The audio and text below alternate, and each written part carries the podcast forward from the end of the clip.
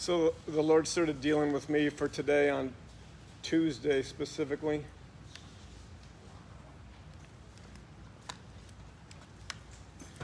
With this text, I was at work, so I wasn't able to read it, but I just remembered the text, and and it led to just the intercession that he had me making all day on Tuesday. And and that just began what he was sharing with me all week long. And uh,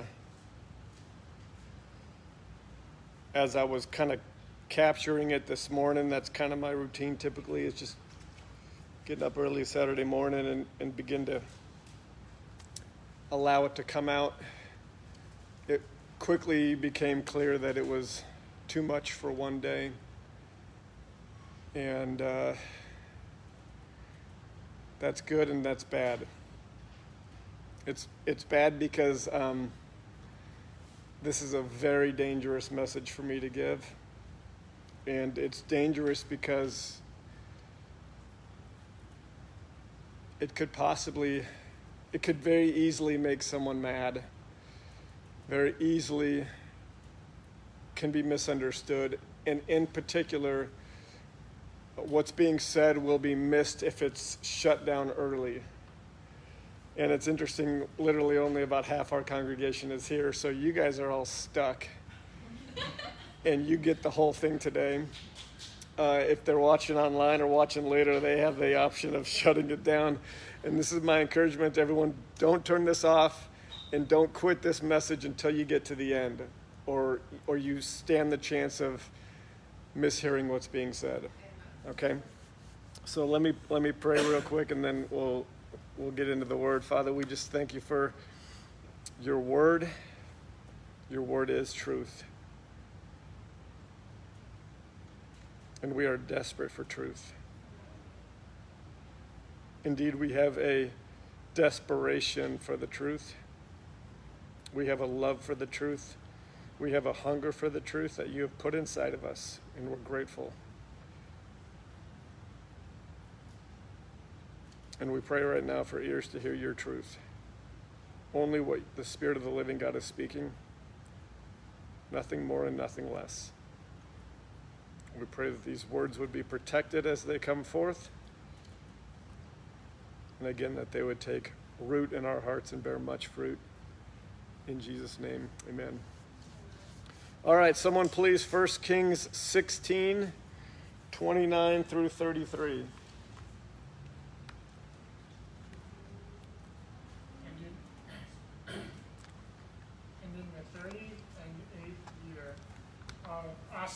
King of Judah, began Ahab, the son of Omri, to reign over Israel. And Ahab, the son of Omri, reigned over Israel in Samaria twenty and two years. And Ahab, the son of Omri, did evil in the sight of the Lord above all that were before him. And it came to pass, as if it had been a light thing for him to walk in the sins of Jeroboam, Jeroboam, Jeroboam, the son of Nebat, that he took to he took to wife Jezebel, the daughter of Ethbaal, Ethbaal, king of the Sidonians, and went and served Baal and worshipped him. And he reared up an altar for Baal in the house of Baal, which he had built in Samaria. And Ahab made a grove, and Ahab did more to provoke the Lord God of Israel to anger than all the kings of Israel that were before him. And in in his days did... Oh, that's good, Michael, thank you. That's good. So, um, so I, I was at work on Tuesday, and I was, um, Tuesday's election day, by the way, in case anyone forgot. um, and at work, I, I just, um, I asked the Lord what I'm supposed to be doing, what I'm supposed to be praying in particular, and he immediately reminded me of this story. And um, the text that that Michael just read, let me just um,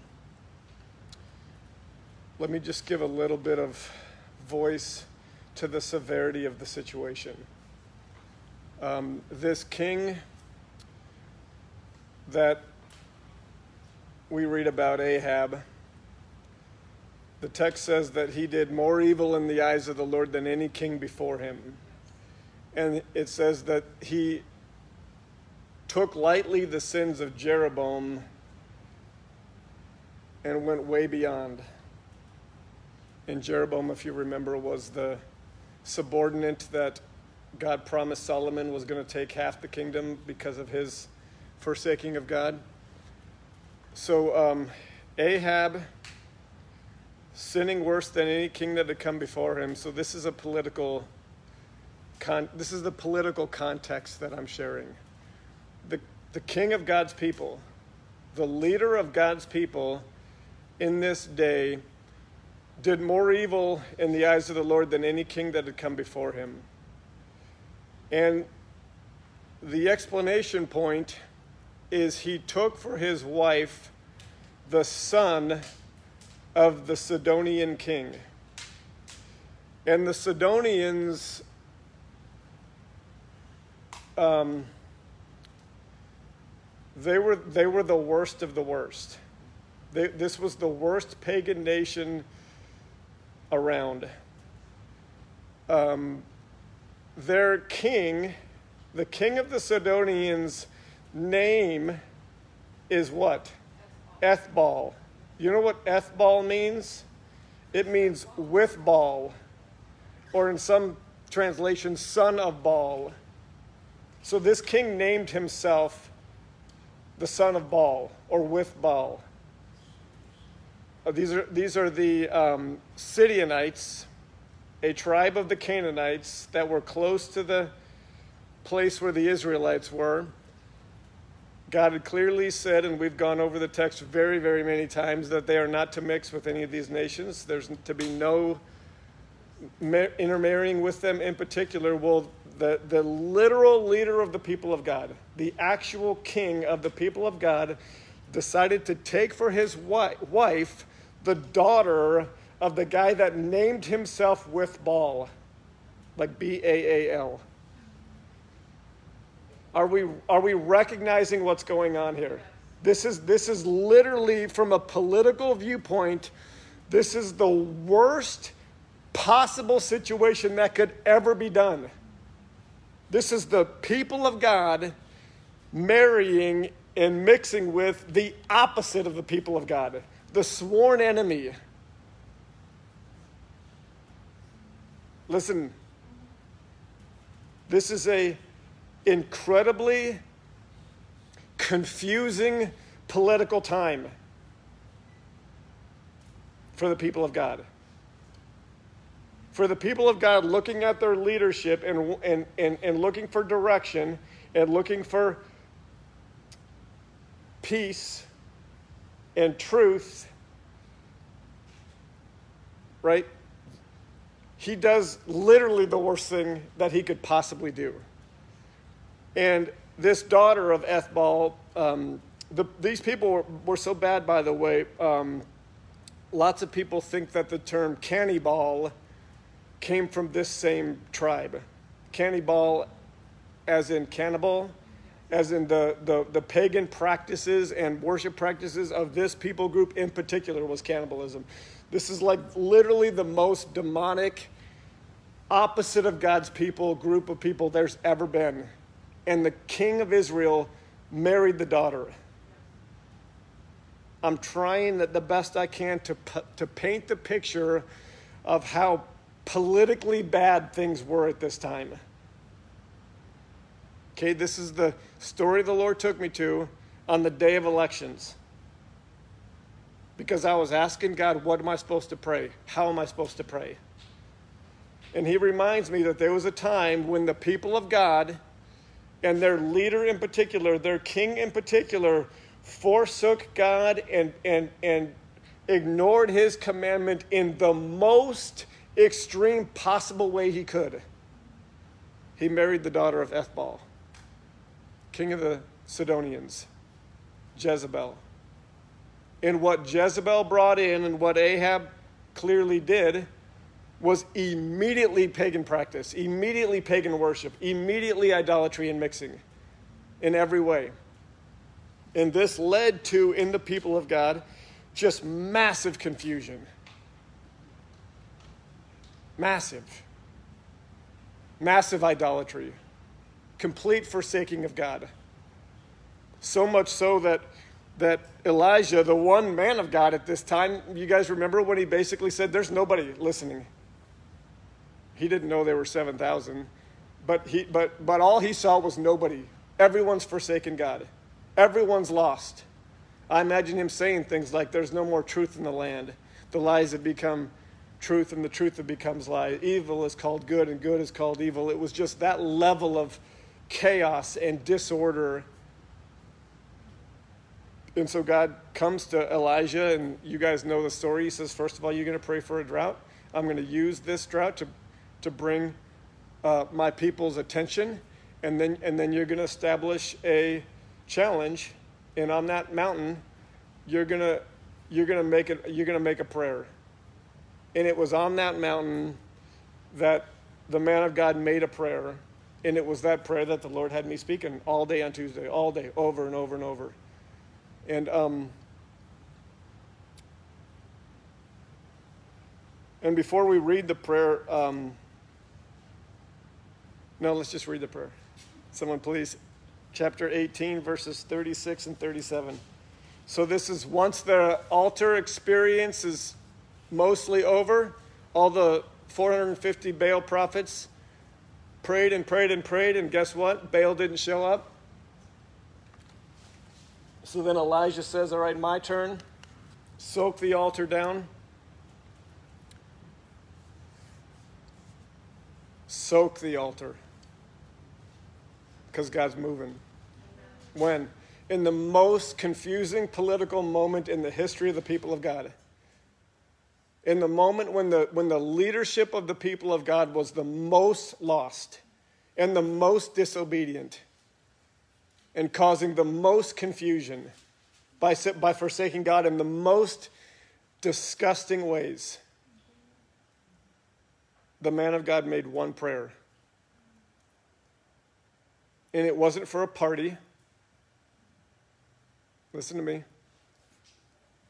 It wasn't for a king, an earthly king. It wasn't for an ideology or for an outcome or for an agenda. He made one prayer. That maybe is the true heart of all intercession. And the true weapon against such confusion and chaos. What was the prayer? Let's read it.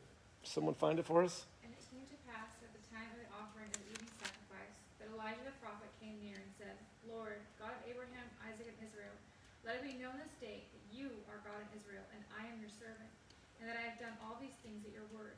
Hear me, O Lord, hear me, that this people may know that you are the Lord God, and that you have turned, or you have turned their hearts back to you again.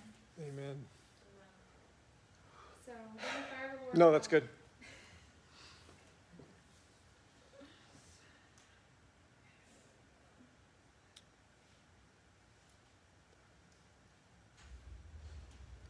So when I got up Tuesday morning, I, I just asked God what to pray. And he reminded me of this time when the people of God were this lost. And when the leader of the people of God was that disobedient. And all the confusion that it caused, and all the chaos, and all the idolatry, and all the forsaking of God. And after the man of God said, just kill me, because nobody's listening. Or at some point in this story, he says that. God says, no, I'm, I'm doing something to turn the hearts of the people back to me. I'm doing something here. I know how desperate this looks. I know how bad this looks. I know how out of control this makes me look. I can, I can picture God saying, I know how it may look like I'm nowhere to be found when the king of Israel marries Jezebel. I know how bad this can look, but I'm doing something. And I'm not doing something for some earthly agenda. I'm not doing for something for some pol- political agenda or political party. I'm not doing anything for some division of man. I'm doing something for the people of God, and that's what? I'm turning their hearts back to me. So the prayer is simple. Let it be known the Lord, he is God. Period. That was the prayer. Let it be known the Lord is God. The heart of any and all real intercession. The solution to every problem, every deception, every scheme of the enemy, every lie, every ugliness we see in humanity, this is the prayer. Because God uses all of it. And God was doing something in the midst of it. And so I just repeated that prayer. I don't know, I'd like to know how many times on Tuesday. Over and over and over. Let it be known that you are God. Let it be known that you are God. Let it be known that you are God. Turn the hearts of your people back to you. Get our eyes off of all the nonsense. Remind us what's going on here. Remind us who's in charge. Remind us who is sovereign. Did Ahab marrying Jezebel happen under God's sovereignty? Yes. Yes. He owns it all.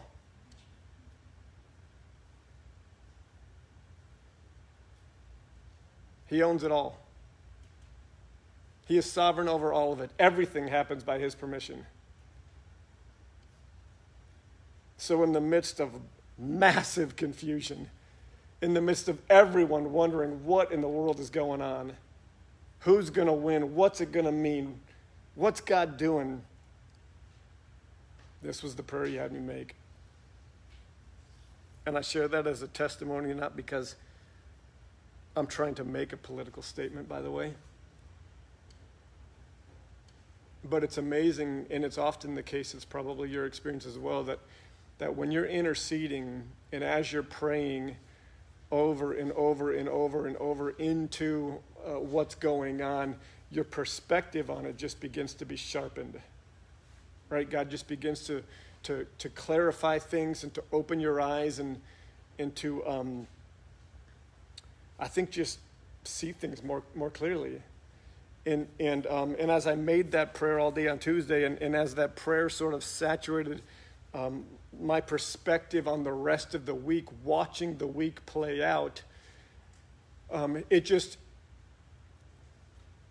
it opened my eyes to a another piece of this sanctification revelation that we're being given. The the why behind sanctification, the how behind sanctification, the what behind sanctification, and in particular, the encouragement and the motivation to continue to be sanctified, and and the difficult decisions that that is going to bring, like Diane gave voice to. I mean, that moment is the very moment we've been talking about for three weeks. When the Word of God highlights an incongruency in your life and you got to make a choice what you're going to do about it and how that incongruency might be given by the Spirit directly, or it might come through someone in this congregation, it might come through me. What are we going to do in that moment? I feel like the Lord is just trying to give us encouragement and motivation for when that moment comes, and as that moment comes, decision after decision after decision after decision, we're either going to repent And, and obey, or we're going to rebel and sin. This is to be encouragement to make the right choice. There's a there's another layer of of why that the Lord is giving. And it's going to come through a real weird source. So this is where I pray that um, that you'd not get angry with me and quit on what I'm about to share. Hear me out. Michael, hear me out. If you get up and walk out of here, I might throw my water bottle at you. There's a, there's a, um, I just pray right now, let it be known the Lord, He is God.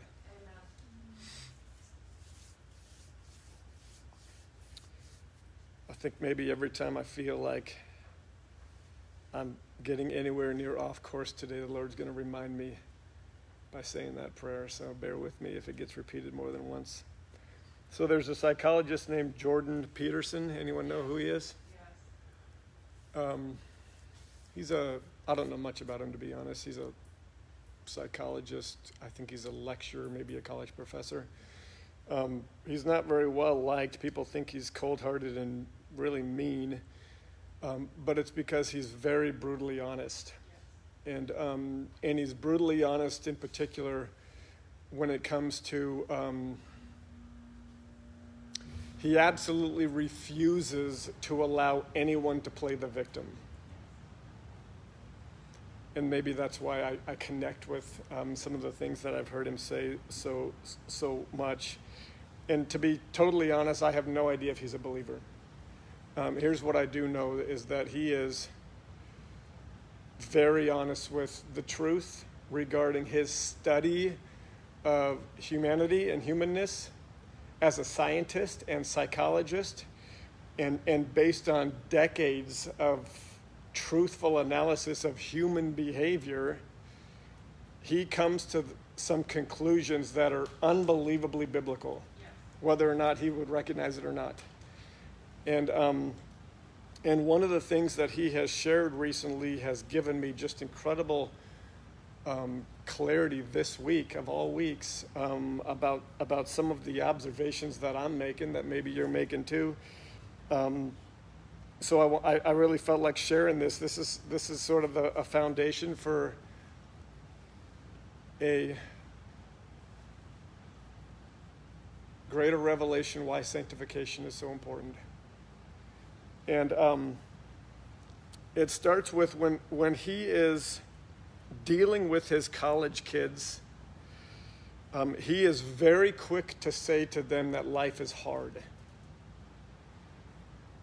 And uh, more or less, he says, um, if it, you know, if anyone is saying anything contrary to that to you, they're they're not being honest, or they're trying to sell you something. He said, he said, and in fact, he says life is not hard. He says life is crushing. Are some of the some of the vocabulary I've heard him say. He says life is, in fact, I've even heard him say that life is like a daily crucifixion. This is, I don't even know if he's a believer. Listen to how much he says aligns with the truth of God's word. And he says, um, he says, Be- because life is hard and a crushing and painful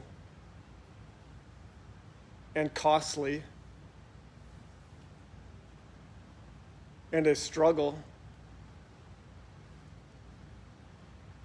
and will involve suffering,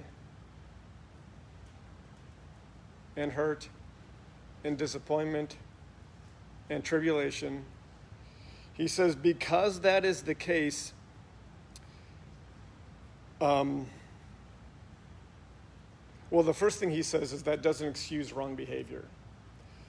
But but more importantly, and this is to the to the um, to the point where I feel like the, the Holy Spirit is using this to teach me something. He says, um, when when you study humanness and based upon study of wrong behavior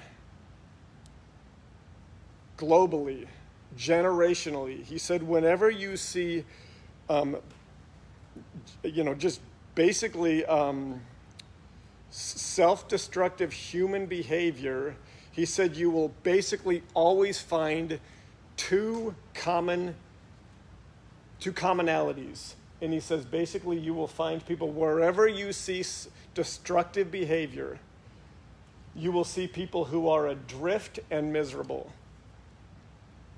All right, this is, I don't believe this is a believer. This is a psychologist that has studied human behavior and is honest about it. And he basically says, whenever you find people that just continuously engage in destructive behavior, in wrong wrongness, in lawlessness, to use a biblical term. He said, you will always find people who are first and foremost adrift. And by that, what he means, listen to what he says. He basically says there seems to be evidence that the human spirit, without some kind of a purpose or a meaning, meaning or a mission, right, just doesn't work. Yes. It just doesn't work. When people are just adrift, they have no meta-narrative shaping their life. They have no, like, larger why, right? No meaning, no purpose. If they're just adrift and void of those things, they are literally miserable, and there seems to be just something innate and created within the human that that's truthful for generationally and all over the world. Whenever you find lawlessness, you find people who are just adrift, meaning they have no purpose. And the reason and the dots that he connects that he's so stinking honest about is he said it's because life is hard. And there's pain, and there's struggle, and there's crushing, and there's suffering. And if you don't have a why, listen to me, saints, if you don't have a why behind what this life is about, then what is that suffering for? He said this is the this is the place that millennials and college students sit all day, every day. They can't figure out, and they and because they're adrift and they don't have a, a meta-narrative driving their life, they sit in this suffering and, and, and they don't know why. They're just adrift. They have no meaning. They have no mission. And so they're dying a little every day. They're being crushed a little every day, and there's no why behind it. And he says that's why if you're adrift, you're you're always going to be miserable because life is hard. So what's the opposite of that? He said, well, whenever you find people that have meaning and that have purpose and that have a why, guess what? The suffering becomes purposeful. There's a why behind it. There's a reason behind it. There's a cause behind it. And somehow, some way, it's like human human beings have been wired that if you're going to die, have something worth dying for. If you're going to be crushed, have something to be crushed for, to be crushed over, to crush, be crushed because of. This is a psychologist who is just honest about human behavior. Isn't it remarkable?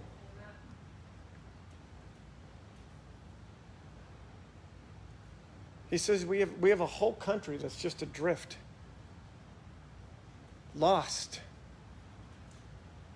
no purpose, no why, no meaning, nothing bigger than themselves that they are giving themselves to. And if you have nothing bigger than yourself that you are giving yourself to, you are literally missing a reason you are created. This is what we know, yes. Right? And if you are missing that literal, that the purpose for your creation is to worship the one true God. The purpose for your creation is to give yourself fully to the one true God. So if that is missing and you have no mission, you are always going to be miserable. And when you are miserable, and this is the conclusion he comes to, the reason he says his general description of humanity in this country, in this day, is hopeless. And he said hopelessness is the result of a group of people who are adrift and miserable. And in their misery, they are just chasing medication or chasing distraction or chasing something to take away the pain. Yeah.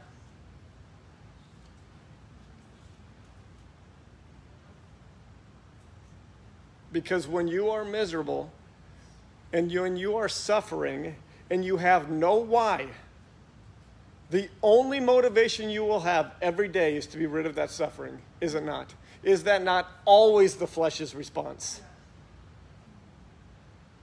Right? And this is why we have an entire generation who goes from distraction to distraction to distraction.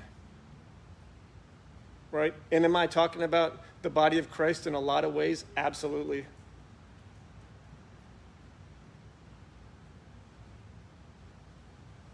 Have I seen that in the body of Christ during the last week? Absolutely.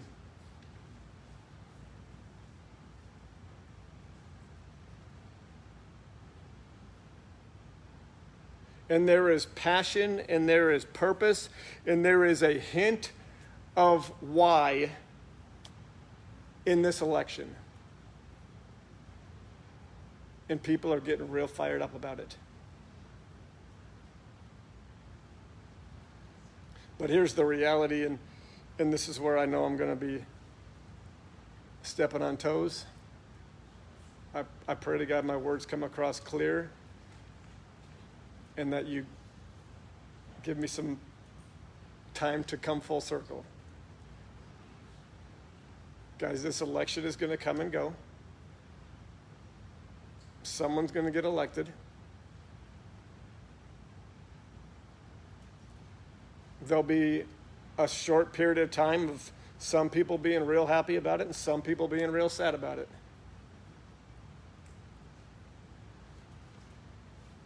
And then life is going to continue. And everyone who was so hair on fire caught up in this thing is going to fall right back into the pattern of being adrift and miserable. Looking for another why. And that why might come in the form of Christmas, right? There's a, there's a perfect month to be totally distracted, caught up in all the desires of the flesh. And then when Christmas disappoints, there'll be a last-ditch effort to cling to New Year's. And when New Year's comes and, comes and goes, it'll be... Um, A, a, a new house,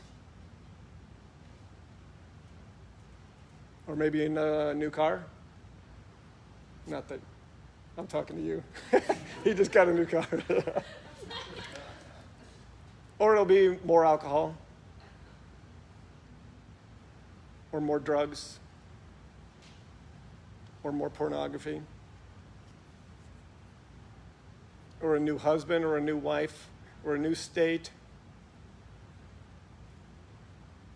All of those things, guys, are just medications for being adrift and miserable. When, when we see the body of Christ just constantly having to go get something new, go try something new, go change something, what I'm seeing, what I believe the Spirit is convicting me of, is those are, those are all signs of being adrift and miserable, of trying to do something about the crushing that this life is, the pain and the struggle and the suffering that even under the best of circumstances this life is. If you're reaching and grasping for something to medicate that, it could potentially be because you are adrift, meaning what? You, you have lost sight of the larger why. And I feel like what I'm seeing in the body of Christ this week is a lack of vision, or maybe just a need to be reminded of the larger why. Because America is not the larger why. As much as I love America, it is not the larger why. America is not what God is doing. Listen to me.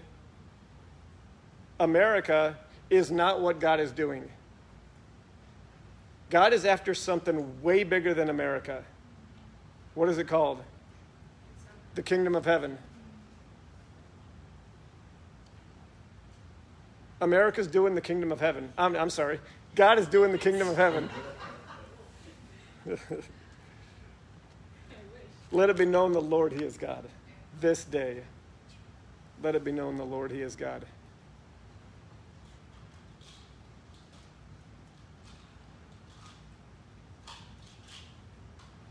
I believe I'm to remind myself, my family, and this congregation, the Lord, he is God. He is turning the hearts of the people back to him because we have gone adrift in our mission. And anytime we go adrift in our mission, anytime we lose sight of the macro meta-narrative that the God of the Bible is doing, we will always settle for distractions or medications.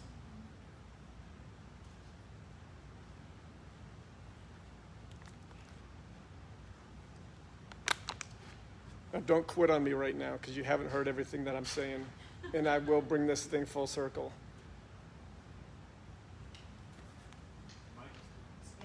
Yeah.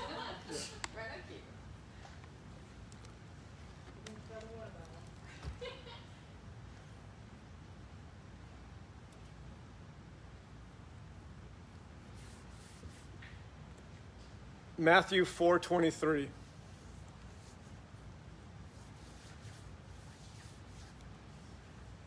Jesus' first sermon.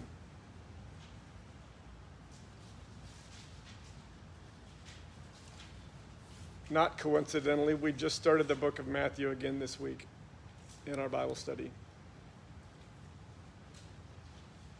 We read and studied Matthew's chapters one through four, and it was, I believe, because of the prayers that I was making throughout the day on Tuesday, that this text was highlighted to me when we were studying it, just as, all right, I'm, I'm reminding you of something here. I'm bringing you back to something here. And this is Jesus' first words, first, first sermon, first message, first proclamation. And it's what?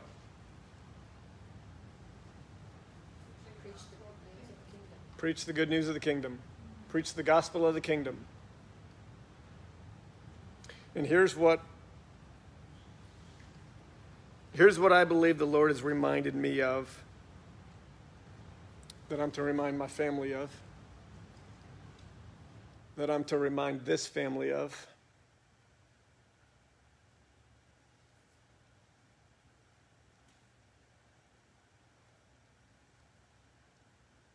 And it's that anyone who belongs to the God of the Bible has no permission to ever be adrift.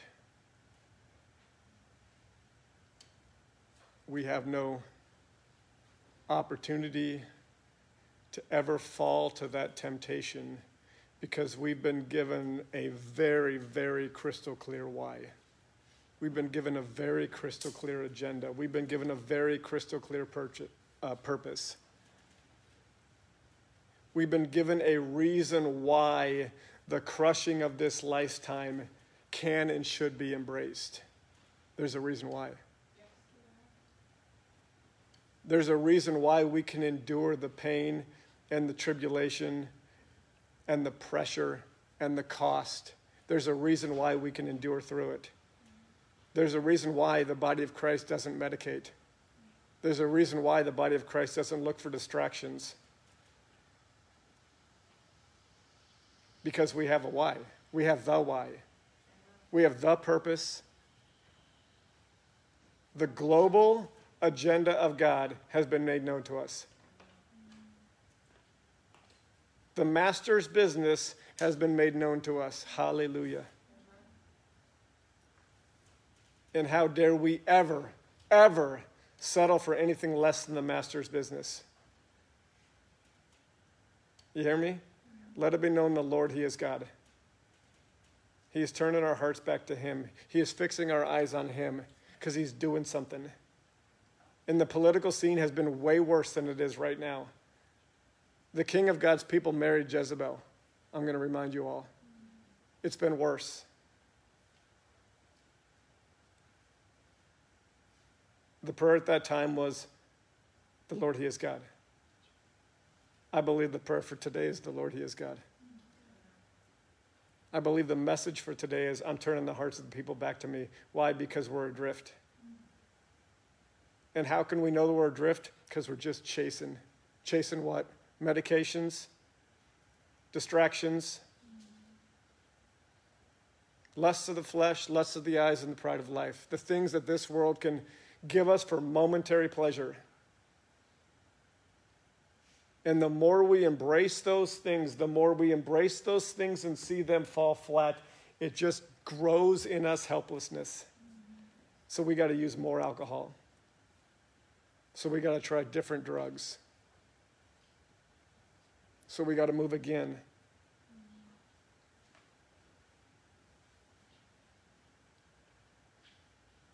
Right? We got to get back to business. So I feel like we're doing we're going to do a Bible study today.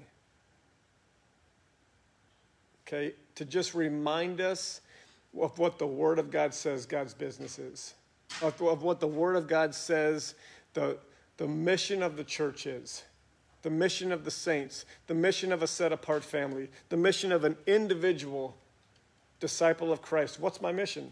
How do I get up every day and not just drift through the pain of this world looking for relief?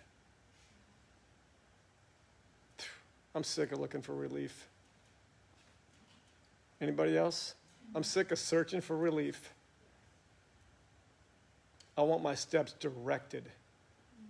I want my steps ordered. I want my prayers razor sharp. Right? And here's what the Lord is teaching me. You got to get back to your mission. You got to get back to the mission. You got to get back to the global agenda of the God of the Bible. It's bigger than America.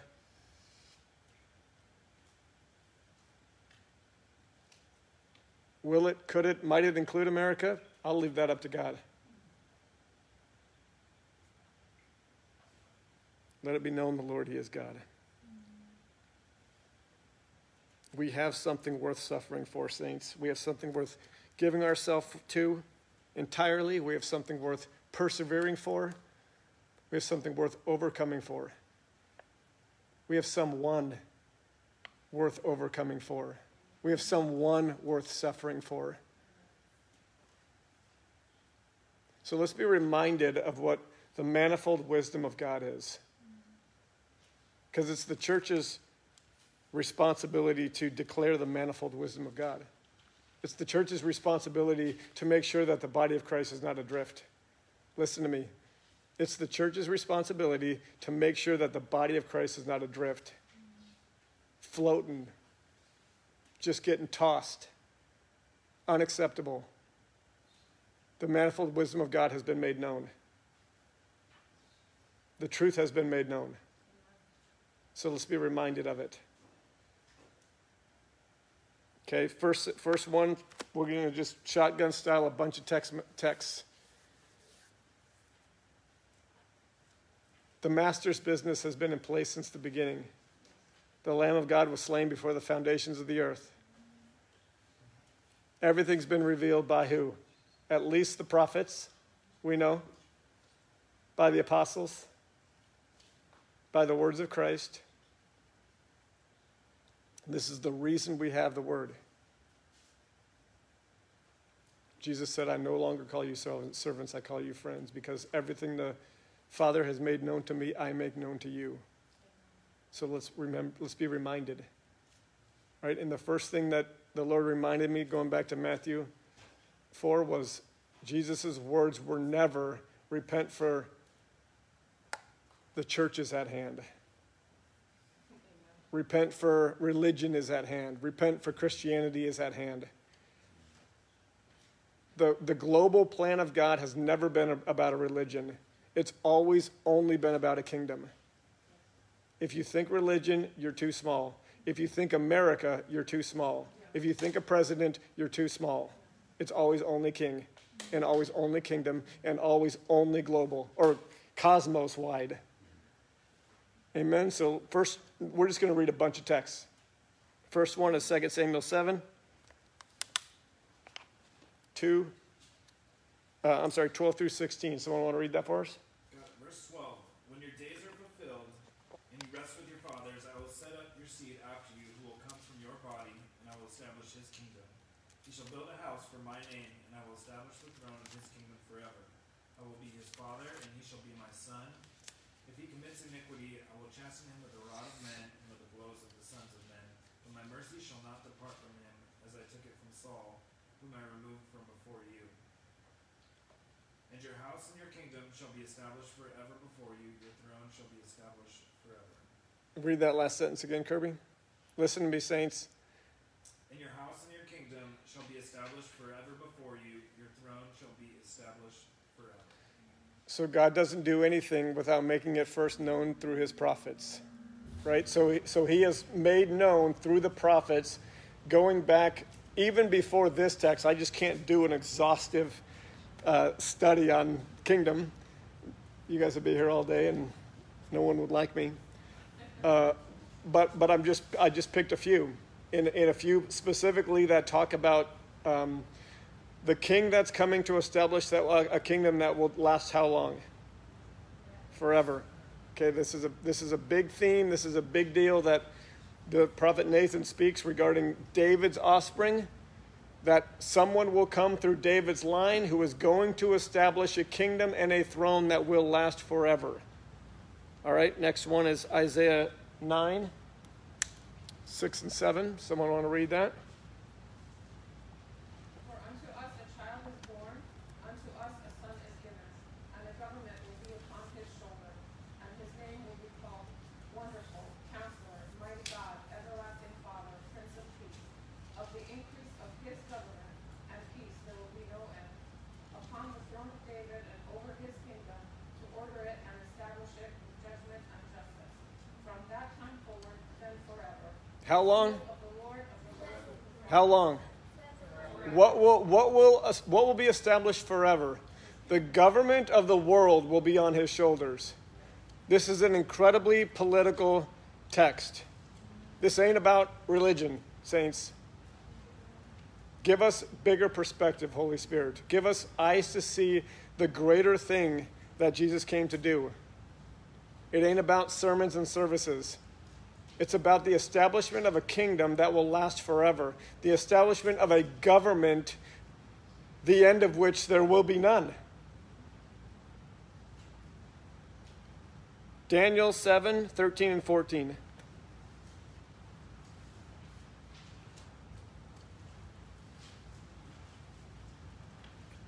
Lord, I pray that these texts would sanctify us as we read them. We pray for sanctification by your word, for scales to fall off, for ears to be opened, for spiritual eyes to see the greater thing that you are doing. We want to know why, Lord. We want to we want to understand our why.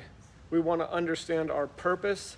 We want to understand our call. We want to understand the reason why we get up every day. Give us eyes to see the Lord, he is God. And he is establishing a kingdom on this earth that will last forever. Daniel seven, thirteen and fourteen, anyone find that? Go ahead, Michael.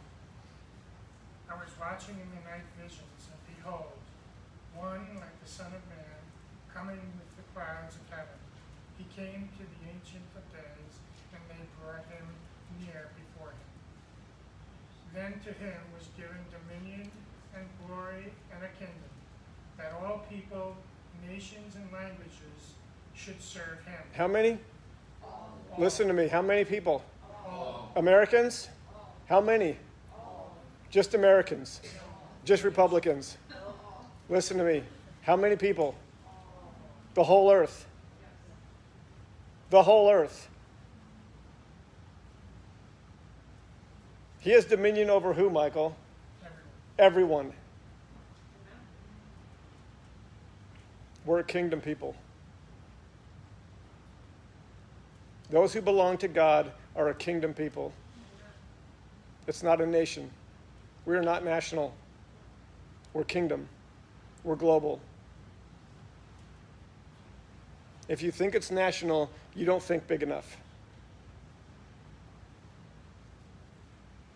God has given Christ dominion over all people. And the nations, the nations will be discipled. Read that again, Michael. Just just the end. And go through, um, um, yeah, fourteen. Then to him was given dominion and glory and a kingdom, that all peoples, nations, and languages should serve him. His dominion is an everlasting dominion, which shall not pass away, and his kingdom, the one, which shall not be destroyed. Amen. So if so if the holy po- uh, prophets spoke of kingdom, if the holy prophets spoke of kingdom and spoke of a king that it will have dominion over all people, and a reign that will not end, then the holy apostles had to have the same message. God is the sender of the holy prophets and the holy apostles. The foundation of the church is the prophets and the apostles, with Christ as a cornerstone. The message never changes. The message is always the same, so it has to be repeated. Right? So what do the apostles say? The Old Testament said very clearly that a king is coming. And when he comes, he's coming to establish a kingdom. And that kingdom is way bigger than one nation and way bigger than one people. It is for all peoples. It is over the entire world, and it will last forever. So what's cool about the apostles' words is they get to speak about the king and the, and the position and the power and the authority given to that king. Awesome words, awesome language. Let's read them. First one is Ephesians seventeen, Ephesians one, seventeen through twenty-three. Who's got it? Verse seventeen. Let the God of our Lord Jesus Christ, the Father of glory, may give you the spirit of wisdom and revelation and knowledge of him, the eyes of your understanding being enlightened, that you may know what is the hope of his calling, what are the riches of the glory of his inheritance in the saints, and what is the exceeding greatness of his power towards us who believe, according to the work of his mighty power, which he worked in Christ when he raised him from the dead, seated him at his right hand in the heavenly places. Now listen to where Christ is. Go ahead, Kirby. Seated him at his right hand in the heavenly places, far above all principality and power and might and dominion, and every name that is named, not only in this age, but also in that which is to come. So what is not under Christ's dominion? Which nation is not under Christ's dominion? Which nation is out there operating outside of Christ's sovereignty and dominion? Which political candidate? Which agenda? Which deception? Which scheme? Which one is overpowering Christ right now? Listen to me. We're clearing some, some nonsense up that will erase and remove every ounce of worry and anxiety that is plaguing the body of Christ right now. Christ has dominion over everything. Already. Christ already has dominion over everything in this age and in the age to come, in the seen realm and the unseen realm. Michael, which nations does he not have dominion over? Which party does he not have dominion over? Let it be known the Lord, he is God.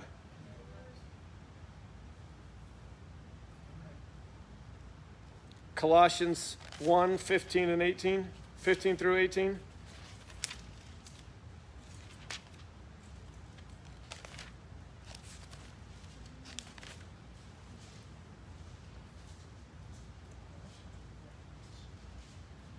He is the image of the invisible God, the firstborn over all creation. For by him all things were created in heaven that are on the earth, visible and invisible, whether thrones or dominions or principalities or powers. All things were created through him and for him. All things are created through Christ and for Christ. Why? Because he has dominion over everything, seen and unseen, in this age and in the age to come. Everything is created by him and created for him. There is nothing happening outside of his permission, outside of his sovereignty, because he is not in control. Does that mean everything that's happening honors him? Absolutely not. Ahab measuring, uh, marrying Jezebel did not honor God. Did God use it? Absolutely. Did that act of disobedience, that act of mis- mixing, create an environment in which God could send a drought, in which God could get the attention of his people, in which God could call the man of God to make one prayer to turn their hearts back? Absolutely. because everything is made by Christ and for Christ, he will use it all to accomplish his will. Because he has dominion over all of it. Be at peace, saints. God's in control. Be of good cheer, saints. God is in control. Nothing is happening outside of his sovereignty. No delay, no cheating, no numbers, no Sharpies. Nothing is happening outside of God's control. Be of good cheer. God wins. We just get to play it out, right? We get to play it out. What's the play right now? It's at least make the prayer, let it be known the Lord, he is God. It's at least be here today and listen to the mission being restated, the, risk, the mission being re-remembered. We're invited into a global why. Why this life sucks. Why this life can be crushing. Why this life is hard and costs and can be lonely and brings about conflict and hurt and divisions. There's a reason we can endure and a reason we can persevere, because we're just not adrift trying to make ourselves happy with more stuff. We have a purpose and a mission and a why. God's reminding us the why. And I'm going to write it down, doggone it, so we don't forget.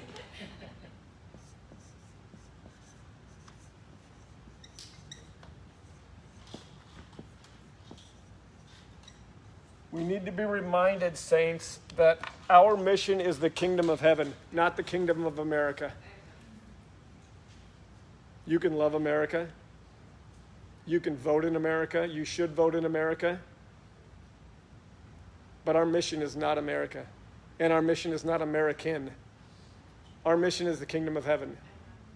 And we are first and foremost citizens of the kingdom of heaven.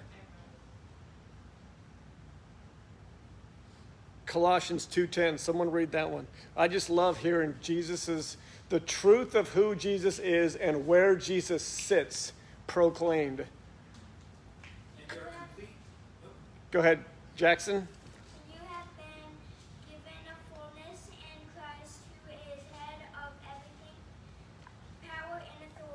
Christ is who?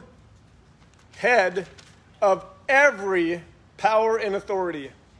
Christ is head of every power and authority. Every one of them. Christ is head.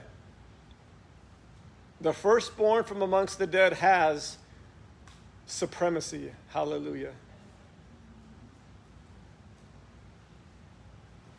This theme should run all the way from Genesis to Revelation, and it does. We just don't have a time to do an exhaustive study, but I do like a few of the declarations in Revelation. Someone read one five, someone else read seventeen fourteen, and finally someone read nineteen sixteen. From Jesus Christ, the faithful witness, the firstborn from the dead, and the ruler over the kings of the earth. Who's Jesus ruler over? Which king on the earth is Jesus not over? Let's be super clear about this. If someone, whoever wins this election, is that person over Christ? Have they overruled him, outplayed him, outschemed him, somehow set his authority aside and his supremacy aside and his headship aside to take a position that he doesn't want them in? No. That's impossible. It can't happen. It will never happen. Take heart, saints. Christ is head over every king of the earth. Christ is head over every king in the earth. seventeen fourteen. These will make war with the Lamb, and the Lamb will overcome them, for he is Lord of lords and King of kings, and those who are with him are called, chosen, and faithful. Why does the Lamb win? He's because he's sovereign. Because he has been given most of the authority. Isn't that what the text says? Jesus has been given most of the authority. He's been given like fifty-one percent authority. We got to be careful, though, because some people could outplay him because he's been given some authority. We say sometimes pithy phrases like King of Kings and Lord of Lords, but our fear doesn't represent that. Our mad scramble to try and save something by our efforts doesn't reflect that.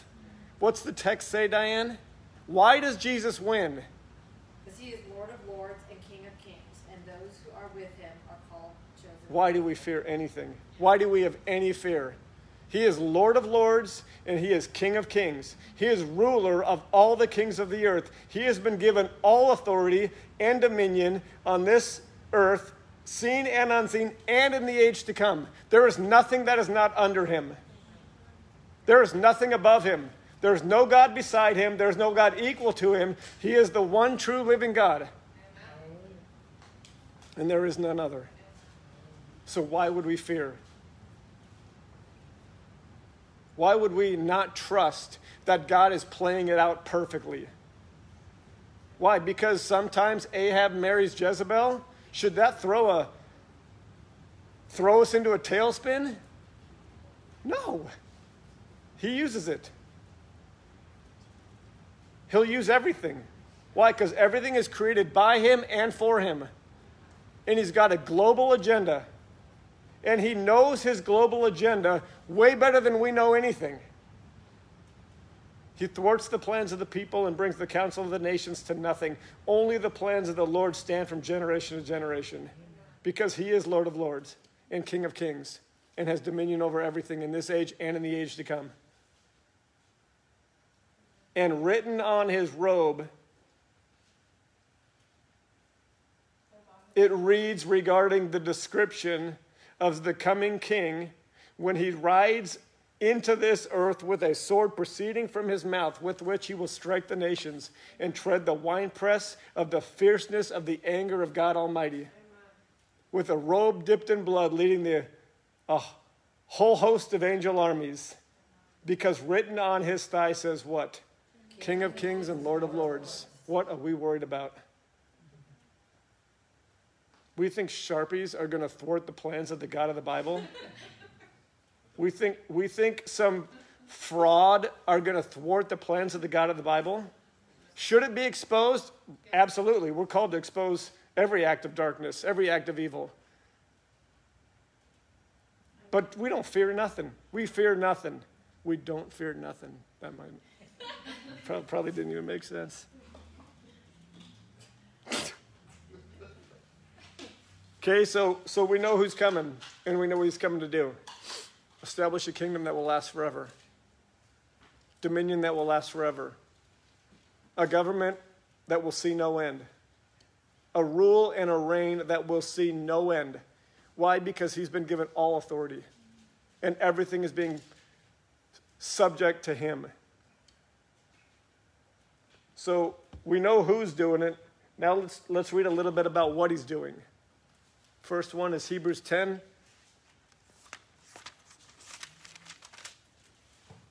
eleven through thirteen. Everyone all right?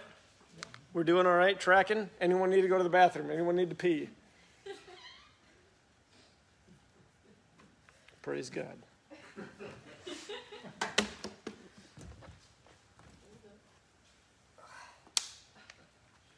All right, who found it? Hebrews ten, eleven through thirteen.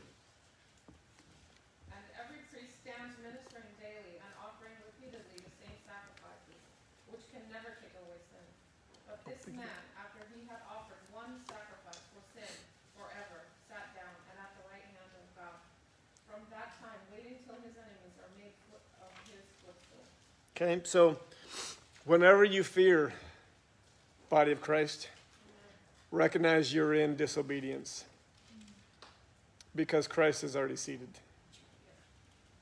It's the victory is already won. The final and decisive victory is already won.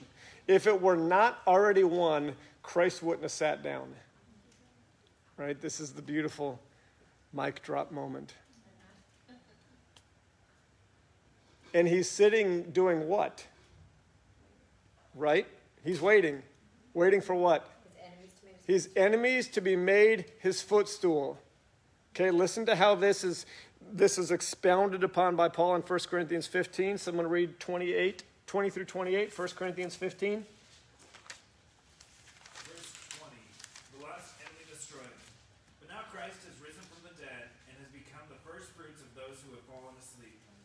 Without that, by the way, the claim that he has all authority could not be made. Right? His final authority, the final proof of his authority is dominion over death. If death cannot hold him, nothing can hold him. Right? So he has, by his resurrection, by the fact of his resurrection, proven that he is indeed Lord of Lords and King of Kings, ruler of the kings of the earth, has dominion over every nation. And every people group, and every tribe, and language, and tongue, or whatever Revelations five ten says, somewhere around there.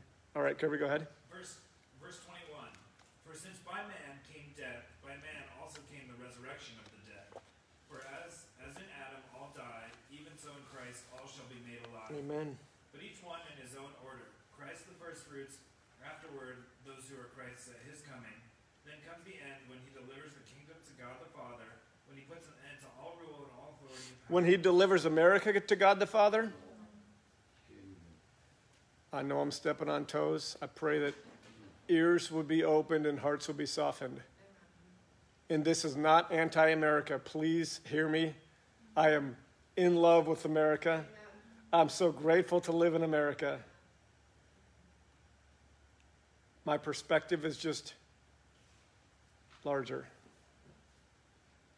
God's perspective is larger. God's plans are larger. God's invitation for you and I to participate are larger. Will they include America? Yeah. Probably. We all live here. Will they include Africa? Yeah. Yep. Will they include South America? Yeah. Yep. Because he has dominion over every people. And he is ruler over every king of the earth.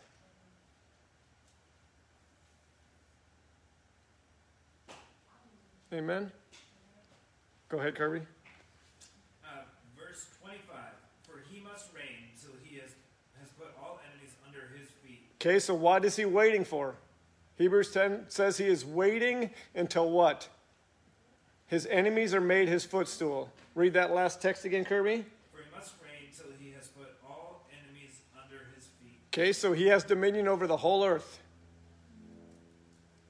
Already been given that position. Who gave that to him? God the Father. I don't know how all that works. God the Father gave God the Son dominion over all things. Okay, so at some point, God the Son is going to deliver, deliver to God the Father the fullness of the kingdom prepared for him, rid of absolutely anything the Father would not approve of. So this is the process that's going on. This is the what. What are we looking for? The cure to being adrift.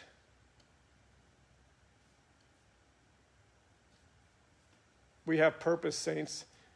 We have a why behind every moment of every day, a driving force making us willing to suffer and pay the price. And it's called the kingdom of heaven. And the reason it's not a suffering that's in vain is because we have a king that has dominion over all things. And he has already decided and already established he wants all things. So they're all going to be put under his feet according to his will, by his timing, however he sees fit to do that. Finish that, Kirby. Uh, verse twenty-six, the last enemy that will be destroyed is death. For he has put all things under his feet, but when he says all things are put under him, it is evident that he who put all things under him is accepted. Uh, now, now when all things are made subject to him, then the Son himself will also be subject Amen. So God is, through Christ, putting all things under his feet. Now, Philippians two ten. Jackson, you got that one? Or one of my kids? That at the name of Jesus, every knee should bow in heaven and on earth and under the earth. Okay, what, so what knees are not going to bow to Jesus? What knees are not going to bow to Jesus? I love how crystal clear the Holy Spirit speaks through the text and the authors of it. Every knee will bow to Jesus, not just on earth, not just on heaven, but under the earth. I don't even really know what that means. I just know that clearly every knee is going to bow. Okay? Everyone. Christ is going to put it all under his feet. Every, everything will declare Jesus is Lord. And what will it look like when that takes place? Let's read about the last days in Micah four, one through three.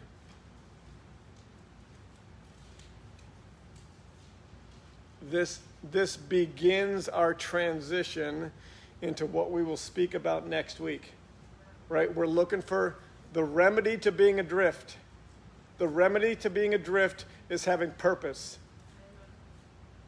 And why? And perspective. And the perspective is not to build a congregation. Listen to me. It's not to build a, a congregation. It's not to have bigger sermons and services. There's something way bigger going on.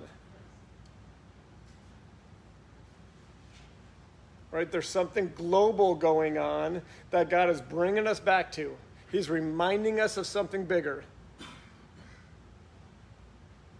What's the, what's the globalness of this mission look like? Micah four, one through three. Someone please.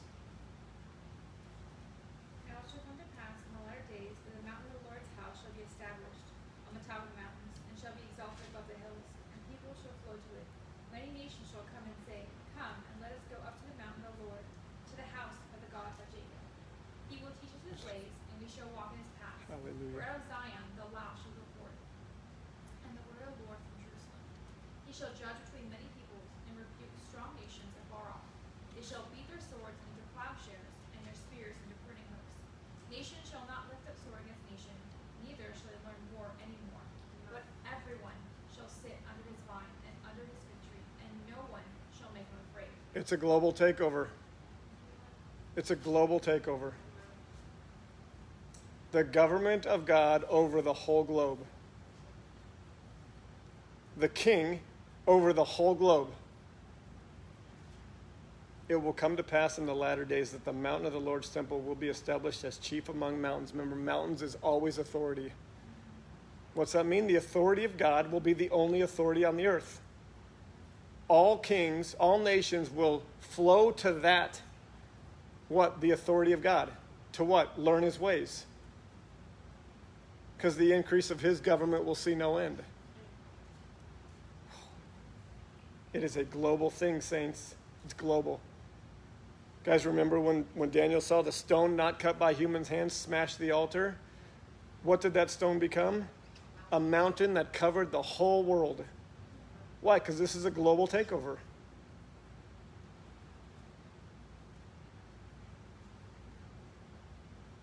And it's going to happen.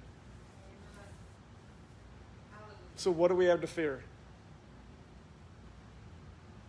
We have this invitation to, with joy, participate in the overtaking. Participate in the discipling of America and of China. And of Canada. And of Antarctica, if there's people there. And every other nation, and every other tribe, and every other language, and every other tongue. Because Christ is going to put them all under his feet. And he's going to rule and reign over every one of them. And absolutely nothing is going to stop that because he created everything, and it's all been created by him and for him. and his plans are not thwarted by anything man can do. Nothing, absolutely nothing could man do to thwart the plans of the God of the Bible. That has been proven over and over and over and over, even when Ahab marries Jezebel. So what do we have to fear? We don't. We just have to be reminded the Lord, he is God. We just have to be reminded that Christ has all authority. And we need to be reminded in this moment, saints, of what that means to us every day. Because there is no, there's not a second for us to be adrift. Listen to me, there's not one day we can be adrift. There's not one moment of one day where we can not know what the plan is, not know what the mission is. How do you know if you're adrift and not stay in alignment with the mission? When you start getting caught up in all the nonsense. When you start looking for the next, next distraction or the next medication. Right? That is fruit of misery, and misery is the product of being adrift. So God is calling us back to the mission. What's the mission? Ephesians three ten.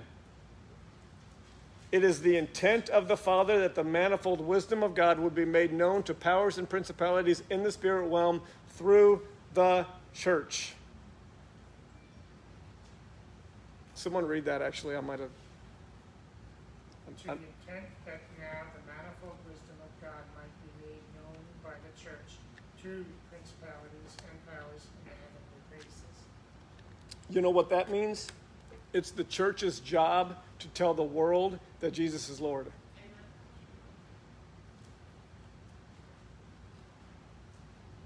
It's the church's job to tell the world that Jesus is Lord.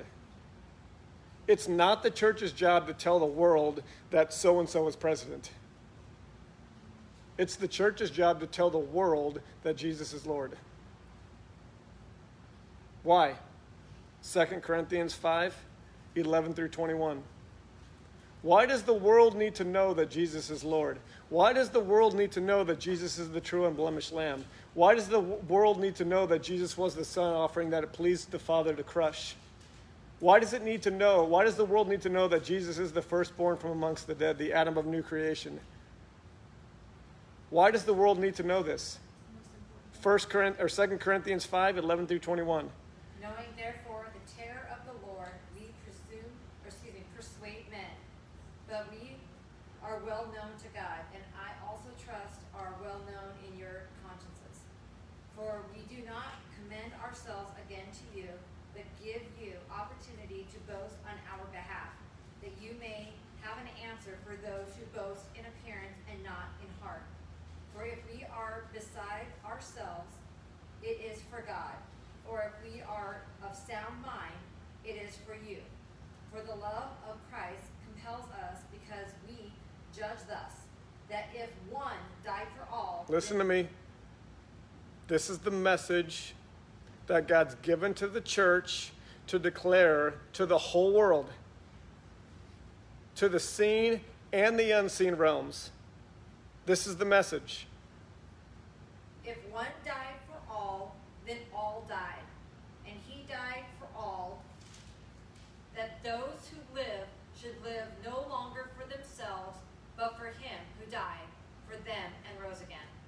Because? Therefore, from now on, we regard no one according to the flesh.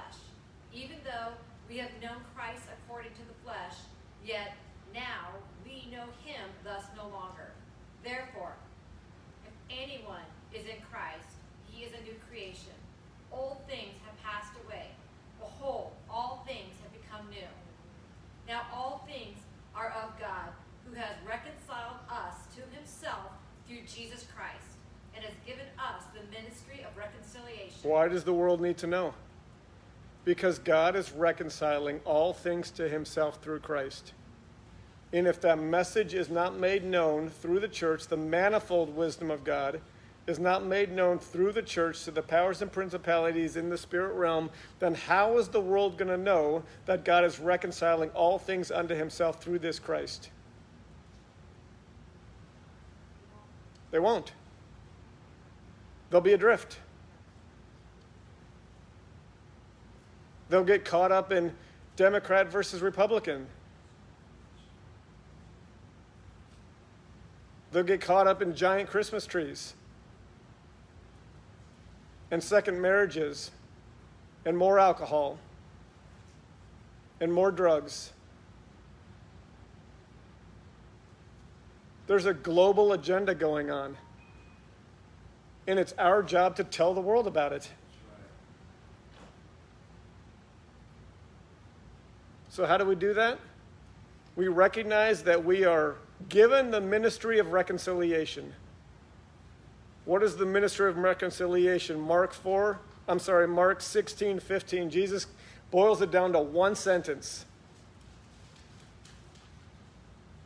Mark sixteen, fifteen.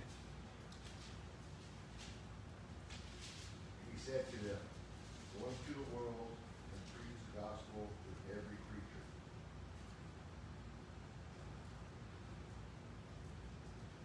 Doesn't need a whole lot of interpretation. Go into the whole world and preach the gospel to every creature. That is how the manifold wisdom of God is made known through the church to the powers and principalities in the spirit realm. That is how the body of Christ engages in the ministry of reconciliation. That is how Christ comes to rule and reign in the lives of an individual and in a home and in a congregation and in a community like Anthem and in a city like Phoenix and in a state like Arizona and in a country like America, on a continent like North America, on a hemisphere like the Western Hemisphere, and ultimately the whole world. Because this is a global takeover. It's a kingdom, it's not a nation. It's a kingdom. It's a king, it's not a president.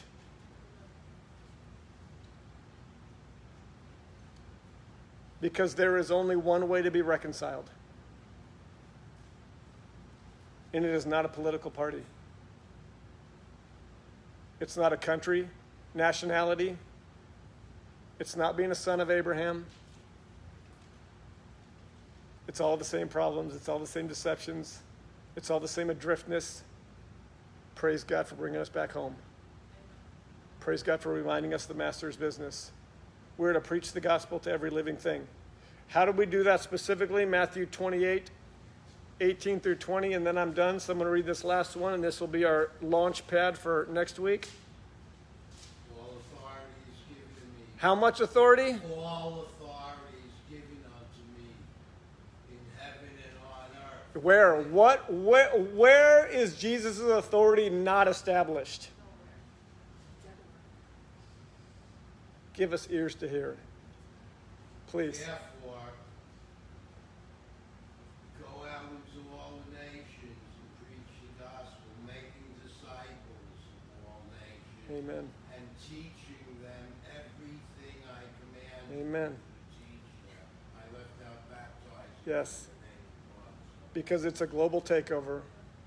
And the government of God, the increase of it, there will be no end. The rule and reign of Christ on the earth, there will be no end.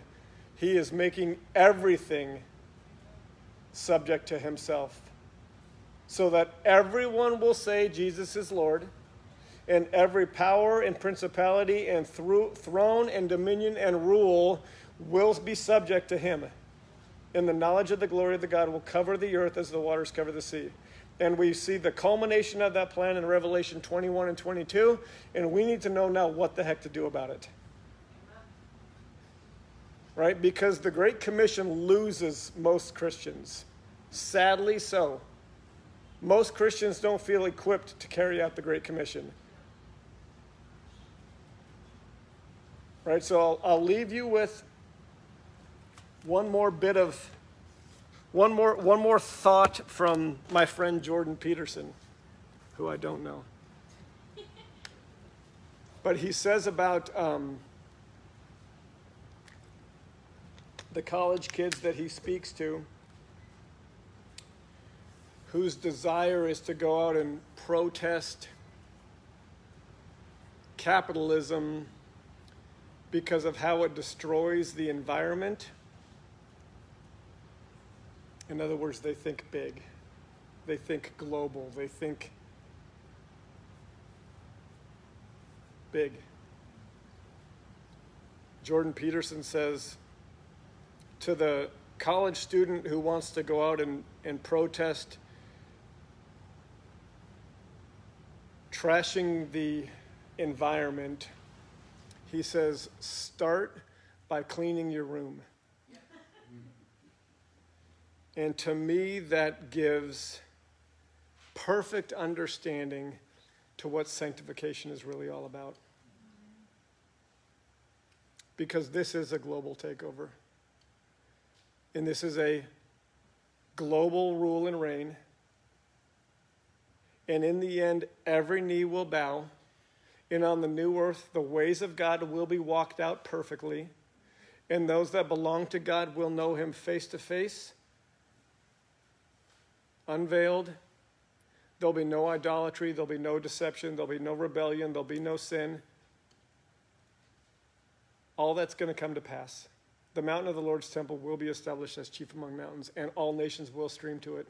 And they will say, come, let us go up to the mountain of the Lord, so that we may walk in his ways and he may teach us his paths. That is going to happen globally. What the Lord is reminding me of is our remedy for being adrift is allowing that rule and reign to order our life right now. Don't worry about the globe. Keep your room clean. Don't worry about the presidency. Make sure Jesus is, is Lord in your life. Don't worry about the country. Check your family. If we're going to disciple the nations, we got to walk in God's ways. If we're going to disciple the nations, we got to know the Lord. We got to know his word. We got to know his ways. How does that happen? Sanctification. Mm-hmm. Hallelujah. What an, what an amazing new lens for it. I'm so grateful for it. So grateful the Lord has given me yet another lens for sanctification, yet another why, yet another encouragement, yet another shot of you can do it. It's worth it. Hallelujah. So next week we'll talk about sanctification with all this in place. Amen. Father, we just love you, and we pray that this word, the word that was from you, everything that was from you, would accomplish its intended purpose for your name's sake, for your kingdom, for your glory. In Jesus' name, amen.